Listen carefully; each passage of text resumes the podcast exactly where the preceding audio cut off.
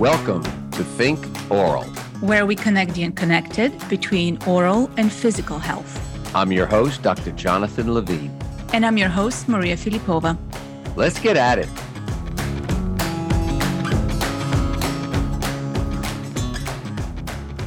Welcome to another episode of the Think Oral Health podcast. My name is Maria Filipova, and I'm your co host with Dr. Jonathan Levine. We are very excited. And I think I don't say this lightly because every episode so far has been such a thrill and a privilege to have. But boy, are we excited about our, our guest today and the conversation we're about to have. Welcome to my partner in crime, Dr. Jonathan Levine. And I invite him to introduce us to the conversation partner for today.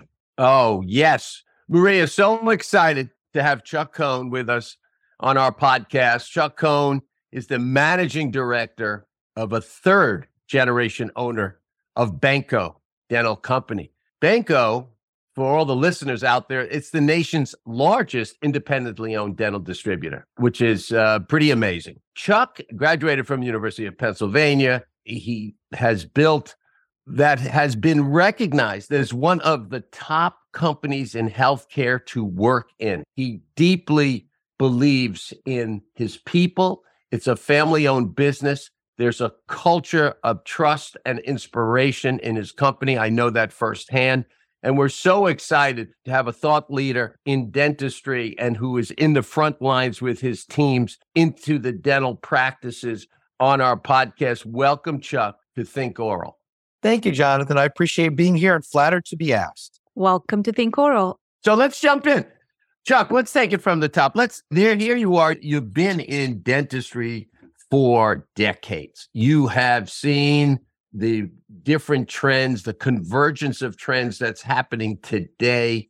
Take us through a little bit about take us back to a couple of decades ago when you in fact in your early days, you were literally a sales representative for this company, Benco, that was started about from your grandfather. Is that correct? In the that, 30s. Uh, that is correct. That's yeah, right.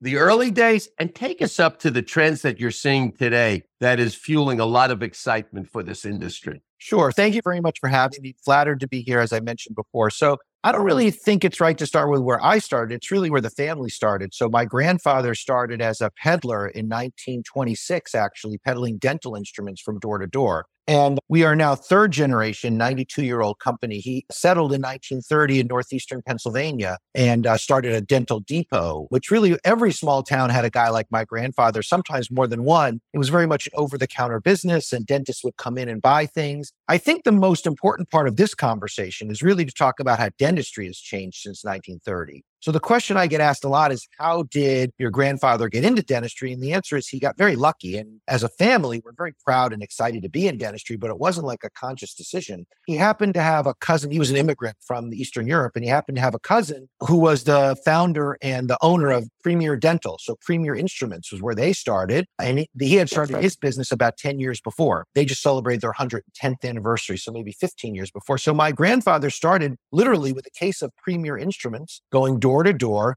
knocking on dentist doors up and down the East Coast, Northeastern Pennsylvania, Syracuse, selling instruments one at a time, a few dollars at a time to dentists at the time who had their own practices.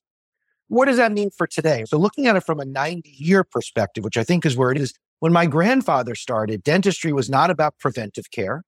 It was not about four handed dentistry, it was all two handed dentistry. Dentists were all basically all males. They all worked by themselves in very small offices. And the best they could do potentially was clean out some stuff and basically extract teeth and make dentures. In fact, I would argue that back when my grandfather started, dentistry wasn't dentistry, was dentists weren't dentists, they were denturists. Basically, what they did was they made dentures. Around about the 1950s and 60s is when we start to see the rise of preventive care and hygienists and all the things we think that are just part have been part of dentistry forever. In the 90s is when we start to see the rise of infection control and more sophisticated restorative products like implants and fancy restoratives and really this idea that a dentist can reconstruct a smile and reconstruct the oral health in a way that a generation ago we couldn't. So that takes us up to today. And I think the question you got to, Jonathan, was what are the most exciting trends that are going on today?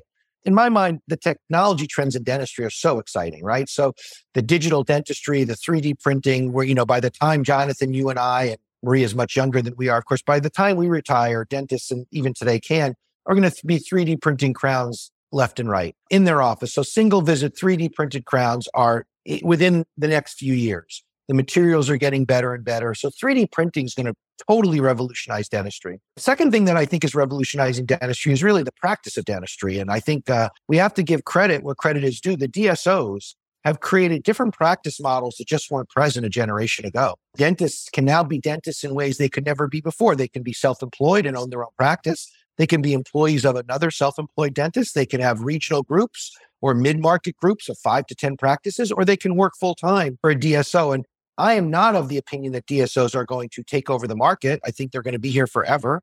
They're now about 12% of the market. We can have a whole conversation around that. But the practice of dentistry, I think, is the second big trend that we have to really look at. And then the third one is something that we talked about just briefly before, which is this where does dentistry fit into the overall healthcare system? And where does oral care fit in all medical care? So the threes that I would pick to really talk about would be technology revolution and 3D printing and all the stuff I think dentists know about every day. The second one is the revolution in the practice of dentistry, how dentistry is delivered by practitioners. And the third one would be this idea around dentistry as a piece of oral care. Yes. So let's unpack that a little bit. Maria, I, I know where you want to get to, but I want to just lay some foundational questions. Absolutely. And, and unpack where, where Chuck was going. Chuck, on the business model the delivery of care that the DSOs has brought to us, where now the fragmented industry of the one dentist, one hygienist, one assistant, a high overhead, fairly low margin business, hard for the dentist to wear multiple hats and learn all those capabilities. Now moving to more of an organized approach where there's a corporate infrastructure and the opportunity with proper leadership to improve the delivery of care let's talk about two sides of that coin where an organized approach, but a business approach could have a negative impact, but also the other side of the coin could have a very positive impact. Hey, can you unpack that for us uh, on your thinking? Yeah. So the first thing is, with all due respect, it's your podcast, but I want to push back gently and respectfully about some of the things, some of the concepts that are baked into what you just said. The first one is I have a bias, and my bias is a strong one to say that dentists and a single practitioner dentist are actually very good business people. I see it over and over again. And the evidence that I give you for that is tell me a business in America where the business owner makes 30, 40% of the gross proceeds every year. So there's a common misperception that DSOs are somehow better business people or have some sort of magic wand to deliver dental care in a more profitable, more business like way. Now, that's not to say that the individual dentist is able to do everything that he or she is supposed to do, but let's give the dentist props. Let's the miracle of the dentist. The individual dentist is the main producer of the dentistry, they're the main HR person, they're the main CFO. They're wearing a lot of hats. And looking at the profit models and the profitability of the individual dental practice, they're doing most of those things very well for a small business. And overall, asterisk, if you can afford it, and that's a whole other conversation, if you can afford it, the dental care in the United States is delivered by a great group of professionals under a very strong business model that delivers high clinical outcomes in a way that the dentists and the patients are the winners. Now, that said, there are this new th- these relatively new things called DSOs. They're trying to run individual practices as businesses. There are certain things they bring to the table that they do well. There's certain things that they struggle with. One of the things they struggle with is if you're running a very large DSO, you can't just have one person wear seven hats in the organization. You have to have seven people wear seven hats. They have a CFO and a CHRO and a, and a chief clinical. They have all this level of overhead that an individual dentist just doesn't have. And they still have to pay the dentist to produce the clinical outcomes that the dentists are going to do. So there's, I would argue that from a business perspective, there's more flaws in the DSO model than there is in the independent dentist model. And most people don't realize that. I would add to that the nice thing and the exciting thing for me is that there's more ways to be a dentist today than there ever were before. If you want to be a full time employee and make home, take home six figures plus every year, and at the end of the day you leave and you got no worries, you can do that. You couldn't do that a generation ago. You can do that. You want to be an individual business owner and have all the hassles and make more money from that, you can do that too, and everything in between. And that's something that I don't think as dentists or as the profession we really celebrate enough. I think there's too often times where independent dentists go, oh, the DSOs are bad. No, the DSOs provide a very important role, not just for patient care, but for the dentists themselves. And I think they're not, they don't get the credit that they deserve. And then in the middle, there's dentists who want to be entrepreneurs and own 10 practices and still have great clinical outcomes. You can do that too. And I think that's really wonderful. Chuck, I'm I'm so happy to hear you take that position. Number one, I am an individual dentist practice owner that you're describing. I know how long it took decades to develop capabilities, especially when it comes to some of the things we never learned in dental school. And we really start learning it, as with all small businesses, by the iterative process of of making mistakes and learning by those mistakes and and really surrounding yourself with as many experts as you can and outside influences to help you move towards that. But I also think you described the the double-edged sword of the DSOs where there's the downside if the leadership and the uh, intention that vision of those companies are in the wrong place as it comes to outcome assessment, quality control, and driving wonderful clinical outcomes versus the DSOs, which I can think of a few without mentioning them, that have strong clinical outcome vision that creates IT systems that connects the dots between, let's say, oral health and oral health that are very innovative. Like anything else, there's a lot of differences within this growing trend. But it's great to hear about your understanding of the individual dental practices. Some of the things, and, and I want you to take me down the road because you live this from a leadership standpoint, building an organization. You built an incredibly successful, independently owned distributor company that does also so much more than just selling products. And tell us a little bit about your vision of leadership and the importance of building a positive culture in an organization, because that's very much what a lot of dentists do struggle with because they have to learn that. And it is learnable skills, as we all know, but it's something that the profession would do well to understand that better and how you've done that. Yep.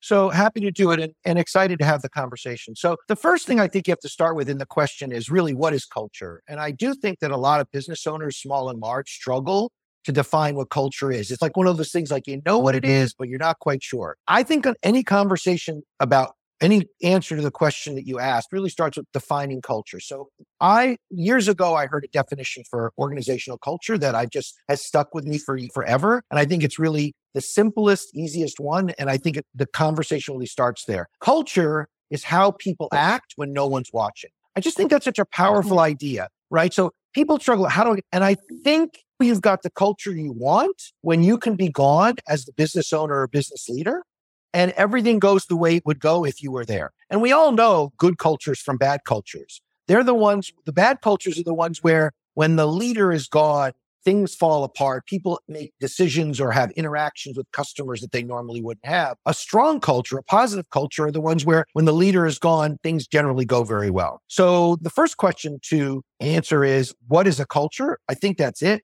When it comes to Benco's culture, I would argue that our culture, at least the way we've defined it, is really has two different pillars, right? The first one is we are focused on innovation and delivering innovative products and solutions to dentists.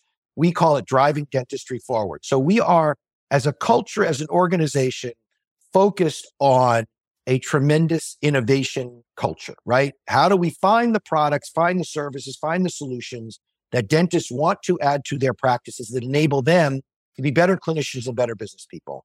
And the second piece of our culture is what we call a caring family culture, but it really goes down to a tremendous positive customer experience and associate or employee experience. At Benco, we call our employees associates. So it's a, a two pronged approach to culture, starting with defining culture and then an innovation, driving dentistry forward attitude, products and solutions, and then a tremendous family culture that delivers a better associate experience and customer experience. Family culture. Okay, family Maria. culture. That uh, I'm right there with you because I know what works in my humble little home that I call ABL New York City practice, and it, you have defined it beautifully. As you do think, just to get into that a little bit more, that family culture, how people feel, that leadership style, whether you call it servant leadership or building trust and inspiring people. How does Benco do that on a day to day basis? how do you as a leader spread that feeling around to your senior team and to everyone where as you're saying when when you're not watching the ceo and they're they're who their direct report to is not watching that they're living eating breathing that family culture how does that happen so the first thing and this may be a little counterintuitive in my opinion because people don't think about this when they think about family culture i think it all starts with measurement and I do, I'm, I'm pretty data driven. So you can tell me you have a family culture all day long. What I want to know is what's your associate satisfaction scores? Where's your credentials that say that you are world class at this? A lot of us think we do, and we really don't have the measurement. So at Benco, there are two or three different ways that we measure the culture, and culture can be measured and should be measured.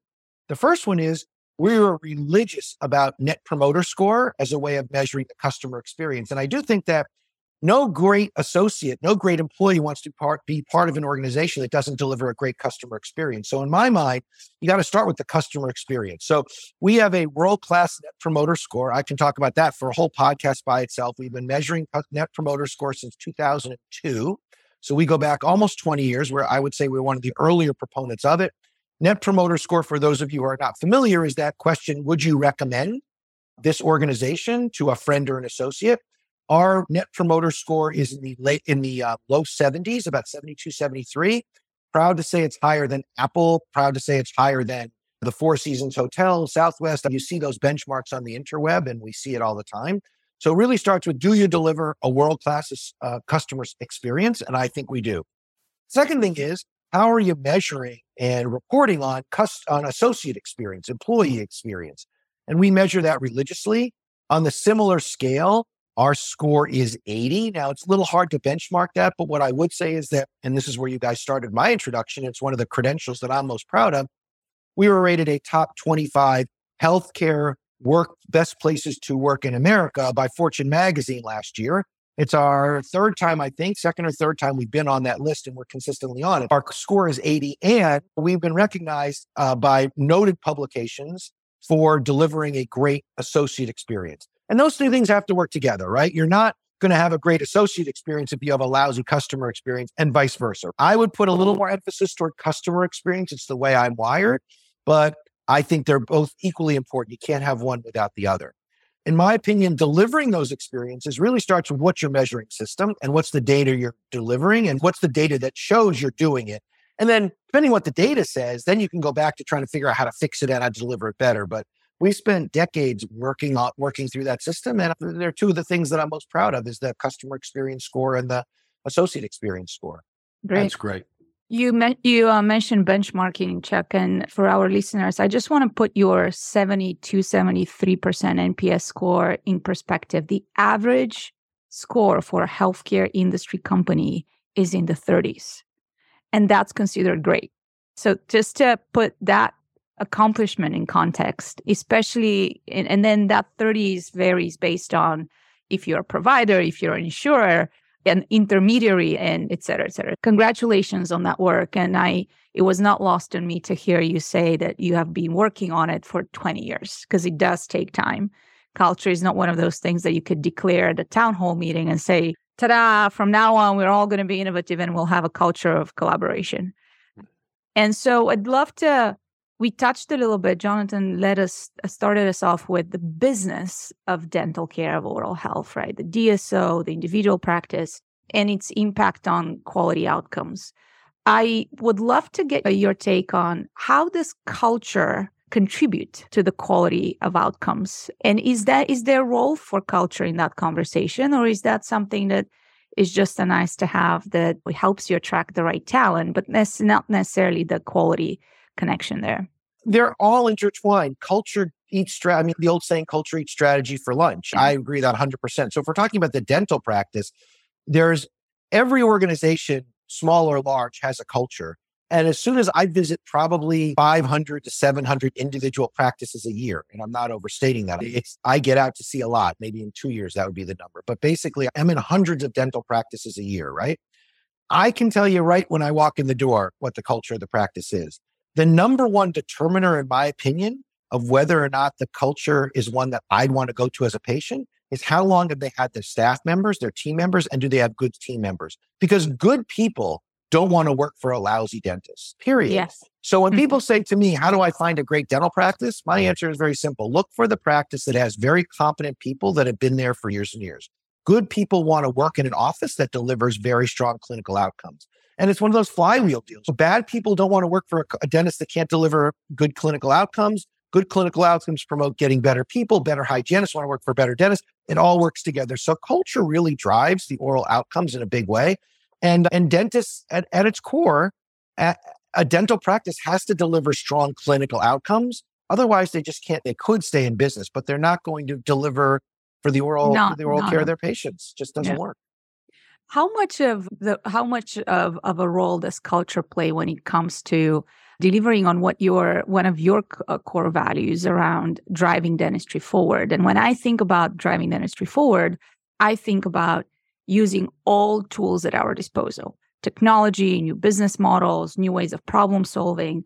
I'm very wary of using the word innovation because that's overused and has so many different uh, definitions. But for me, innovation is attacking old problems in new ways. That's it. Yeah. And I don't, it doesn't matter if it's AI, quantum computing, 3D printing, or pen and paper. If you're attacking the old, same old problems in a new way, in a new way, you are doing innovation. So tell us a little bit about specifically how do you see technology and innovation in uh, or culture making it easier for dental offices and, and people in oral health to be able to innovate and apply some of those new ways of solving all problems? Sure. So I'll give an example from the Benco perspective, and it happens to be a wonderful one that involves Jonathan. So I, I'll Yeah. start there because I think where you started was how does culture help us at Benco deliver that?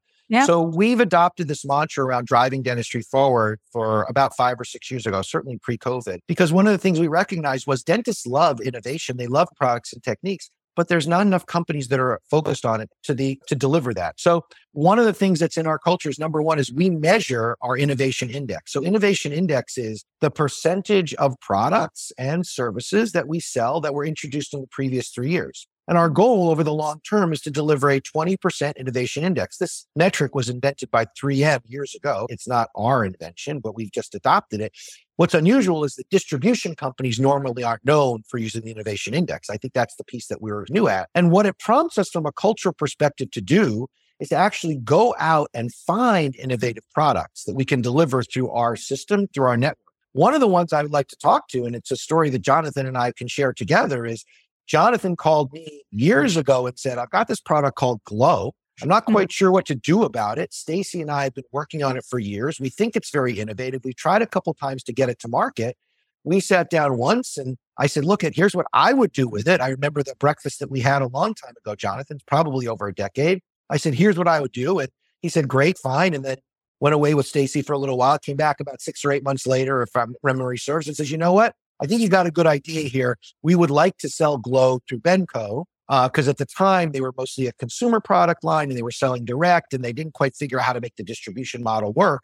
And I think that's a really good example of how we are proactive with smaller manufacturers, especially who are innovating at the edges of dentistry to bring those products to the general dental community. I believe we were the first long term distributor of GLO at Benco. We got the product up to a certain amount. And then Jonathan and his team came and said, Look, we want to open other distributors. And I said, That's fine. Look, we only have a 12% market share. You're going to have to go to others to get this to a bigger place. And now GLO is a leader in whitening and other products as well, with relationships with several distributors in the market. And I like to think that our culture of focusing on driving dentistry forward and really focusing on smaller manufacturers, especially dentist owned, who would say, look, we've got a better idea here. We can't, what we're not having, where we're having trouble with is getting it to dentists to try. And I think that's where a player like Benco can make a difference. And we have a guy on the phone here who can say, yeah, I think that's pretty much what happened. What a great idea. What a great example. That is what happened. It's, thank you, Chuck, for that story.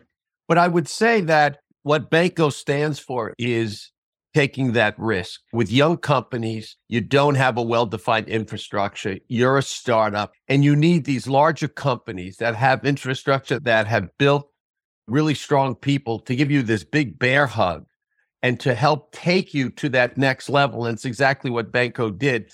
We it was a great collaboration and it still is they're our number one uh, sales distributor uh, even though we're out to the big three and a couple others but what they did for us is they uh, allowed us a platform to get to the dental practices and our salespeople and their salespeople work collaboratively but it's this companies like Benco. I could think of Sephora in the consumer business that ha- are open to taking on young brands and understanding the challenges that young brands have, young companies have. And it has uh, so much to do with the fact that they don't know what they don't know, and they really haven't built out their full teams yet on every level. And that's a mindset. That's a mindset that Chuck has taken through his organization. And the fact that he measures it, and you we get what we measure, right? That is inculcated into their thinking and their culture is quite special great way to think about differentiating yourself from the other distributors as well. And it's not and it's not easy to be able to identify areas or companies that you want to take a bet on. That assumes a certain level of having a certain level of perspective or conviction around the pain points that dentists might be experiencing or where the market is going. So in that respect chuck i'd love to hear your thoughts, especially for those listeners out there who might be working on a new innovation, who yes. might have a startup that are looking to get into the dental offices. Where do you see the opportunity for or unmet needs for startups to come in and make uh, the dentist's life easier and the patient's experience better? So tell us where those gaps are. Great question before I answer that question, I want to say we at Benco do one thing that I think differentiates us from the larger players, Schein and Patterson. And I'm not saying that we do everything better, but one thing I think we do that is better is we answer the phone when it rings. So if you've got a great product and you want to start somewhere, call me, get me on the phone, send me an email. We'll refer you to the. We have a culture that says we answer the phone and we answer the phone with love and respect.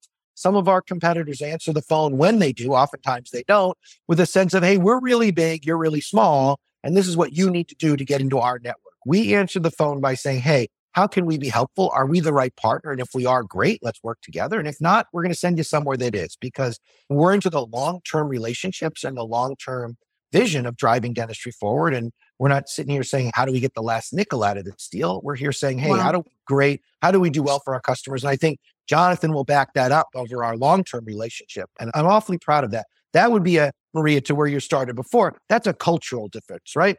We're not here. How do we maximize profits for next quarter's earning report? Because we're a family business. We're here saying, how do we think in decades and not quarters, right? And part of thinking in decades is today's small guy is tomorrow's big player. And how do are we helpful in that person for their journey?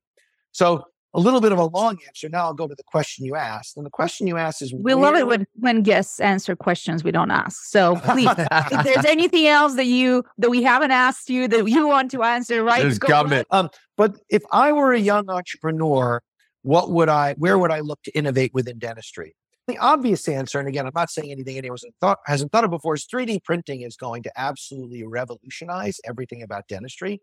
So if you've got the resources and the brains around it and, the, and you can do something with it, there's going to be a whole revolution around the materials that are used to provide healthcare in an oral setting, right? So there's a whole setting, there's a whole deal there. The second one is I do think that there are more innovative solutions out there for the practice of dentistry, right? So one of the things that often gets overlooked, and I just think it's fascinating, is dentistry has a good and bad element in it in the protection of the practices. And what I mean when I say that is, Maria, I don't know you well. In fact, we just met before, but one thing I am sure of is you are not a dentist, right? no. So on this call, on this call, there are two people who are not dentists and one person who is, and that's Jonathan, right? And I think that's an important deal. And I don't think it gets talked about enough. What I mean when I say that is Maria and I could go out and open almost any business in America if we chose to. If you wanted to, Maria, you wanted to go out and say, I'm going to compete with Sherwin Williams and go in the paint business, you can do that. If you said, I want to open a boutique on Madison Avenue, you could do that. If you said, I want to invent the next version of apple juice, I could do that. There's a lot of things you can do, but there's one thing that only one person on this call can do, and that's open a dental practice. And that's the, that is only people who have a DDS or a DMD after. Now, there are certain exceptions to it. I get it. But basically speaking, Jonathan Levine can revolutionize a dental practice where Charles Cohen and Maria Filipova cannot. And I don't think that's an advantage that most dentists understand. So the good news is if you are a dentist and you're an entrepreneur, you can buy five practices and change the way dentistry is practiced in those five sites and buy them at a relatively lower price because there's fewer competitors out there to buy them than a standard person who owns a boutique or a drugstore or anything else. And if you're a dentist and you have an entrepreneurial bent and you want to be innovative, my best answer would be buy three practices, buy four practices, leverage yourself up just a little bit, do what most businesses cannot do, and then change the way dentistry is delivered in those five or six sites. You almost have a carve out from the general economy in what you can and can't do because you're a dentist. And it's not, I don't think it's talked about. And I don't think it's leveraged as much as it should be. What a great perspective and what an eye opening. Hopefully the those dentists listening to us who are on the sidelines thinking about it, just not sure whether or not they could jump, that maybe that's the impetus and the encouragement that they need to just give it a try. And mm. one one yeah. more thing to add, Maria. Yeah. There are lots of ways to deliver and practice, deliver dentistry and practice dentistry. They're all right. If you want to go out and create a three practice model where you're mostly focused on access to care in poor neighborhoods, you can do that and make a living and be successful. If you want to have three high end practices on the main street in town and charge the top dollar, you could do that too. So there are lots of models. Every one of them, in my opinion and experience, can be successful if they're well run. And there's lots of room for innovation on the dental practice ownership perspective. So if you're a dentist and you want to be innovative, look in that direction and just go figure out where your passion is and then work on delivering a better value for the patients and for the employees you have. Great. Thank you, Chuck. And please be prepared because we will include your email in the notes of the for this episode and folks will take you up on your offer to reach out and to tell you about what they're working on. And as the non-dentist, eh, I have seen the best innovations and the most scalable solutions where dentists and non-dentists go hand in hand and play to their strengths. I I love the example. I love the invitation. I want to share something. You mentioned the 3D printing opportunity. Last week, I was at a um, meeting um, uh, with nurses, National Nurse Innovation Meeting, and something really struck me. It is now it's fairly common for me to be one of the few oral health executives in a meeting, and this one was not at all any different. And so, as we were talking about long term care, I was the lone voice in the room who asked the question around the oral health issues that nurses who are working in oral health uh, in long-term care are seeing. And what struck me was the answer that they gave. One nurse said, "We have got to the point where losing teeth has become expected. Majority of long-term patients in long-term care are on pureed only diets." Somebody else raised their hand and said, Actually, toes and teeth are a luxury for diabetics.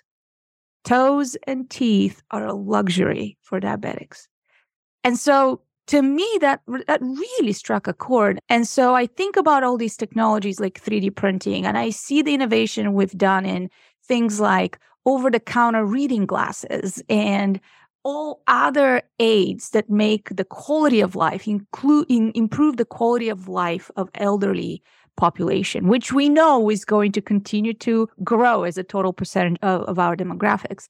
So, wanted to get your reactions to opportunities to innovate in areas where we're connecting the dots between medical and dental experiences and where we're improving quality of life and the role that dentists might play in that overall uh, systemic health connection. Yeah, it's boy, it's a great question. And you're asking a little bit of a third rail question, but I'm going to answer the question directly because it was asked. Two thoughts. Number one is we as a society and as a profession can deliver care in which no human being within reason should lose any of their teeth before they die. And when they do, there is more than enough, there's a great variety of solutions everything from dentures up to full implants. We have no shortage of tools in our toolbox as a profession so that no person should go to their grave not having good oral care. That said, it starts with, in my opinion, organized dentistry deciding that they want to deliver that care. I don't think it's an innovation problem.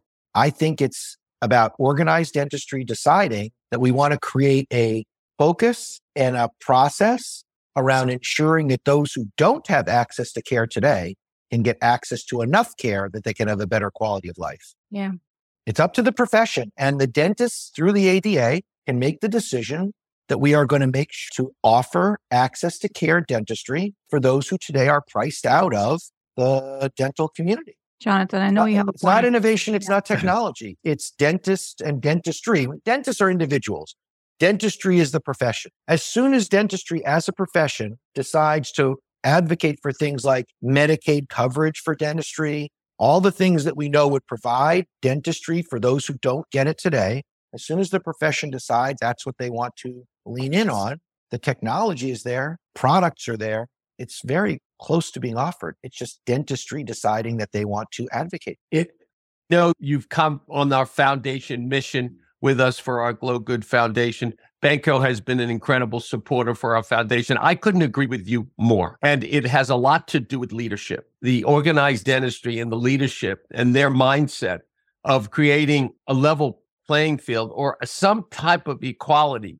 The idea of dentistry and also in medicine, it's a common thread, is to take action upstream, prevention and wellness, and not wait for people who have periodontal disease, decay, lost teeth, lost vertical dimension, lost facial aesthetics, lost airway, lost sleep. And because as you go downstream, that's when the systemic inflammatory diseases hits. And that's why we have a runaway train in healthcare. 20% of our whole GDP is spent on healthcare, about four trillion dollars. And when those kind of numbers, we understand from the scientists and the researchers on this as we think in medicine and dentistry upstream. So prevention, education, going into schools. And when you really think about it in dentistry, it's quite easy. It's how early can we get to people to teach them, educate them, get them the tools, and get preventive processes and systems. So the organized places like an American Dental Association and the leadership in organizations like that and companies that are working within the profession have to get active. We always like to say talk is cheap, right? But the truth is, who's going to take action? Who's going to lead on this front to create a level playing field? What we've done pers- personally is start a foundation. We've gone to a specific area.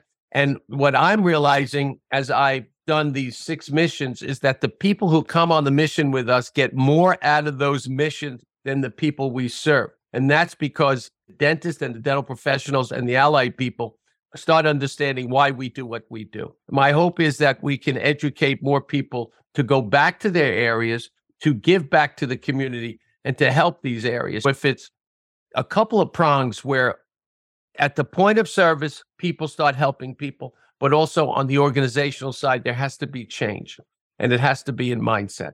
Yeah, I, I would say, Jonathan, I agree with most of what you said. Again, at the risk of gently pushing back on my host.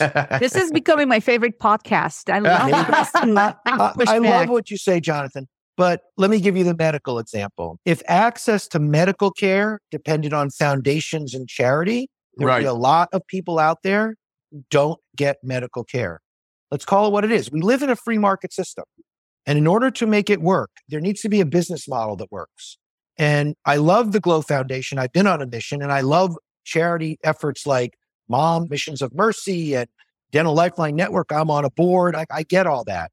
When it comes right down to it, though, if we want to really address those folks in America who cannot afford dental care, charity foundation is only going to get us so far. We need a business model supported by an insurance network and possibly government intervention and the dentist, dentistry, the profession of dentistry itself that has a business model that can deliver care profitably to those people who are now shut out. And I, I love the foundation work and I love the charity work and I respect it. And that's what we have today, but it's really not the answer.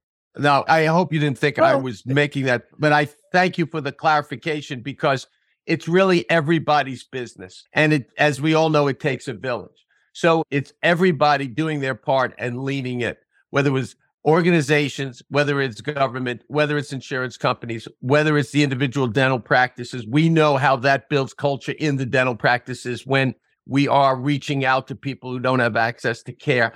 And so everybody starts to win by having a responsibility. And let's just put it into a place of helping people and reaching out to people and people who are less fortunate. How do we create that equality?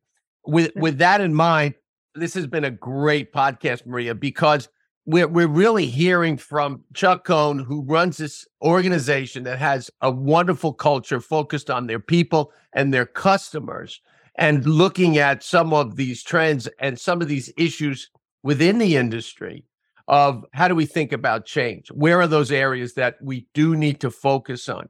To make some radical change within the healthcare system. Chuck, thank you so much for for joining us on this podcast. Maria, always great to have you, my partner in crime, and looking to unravel a lot of these issues that we're facing the healthcare industry today. To be continued. Great to have you, Chuck. Thank you for the time. Thank you for having me. An honor to be with you both and much more uh, health to, to everyone's health, oral health. Thank you very That's much. That's right. Thank you. Thank you.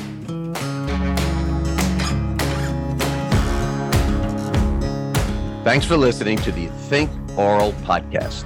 For the show notes and resources from today's podcast, visit us at www.outcomesrocket.health slash thinkoral.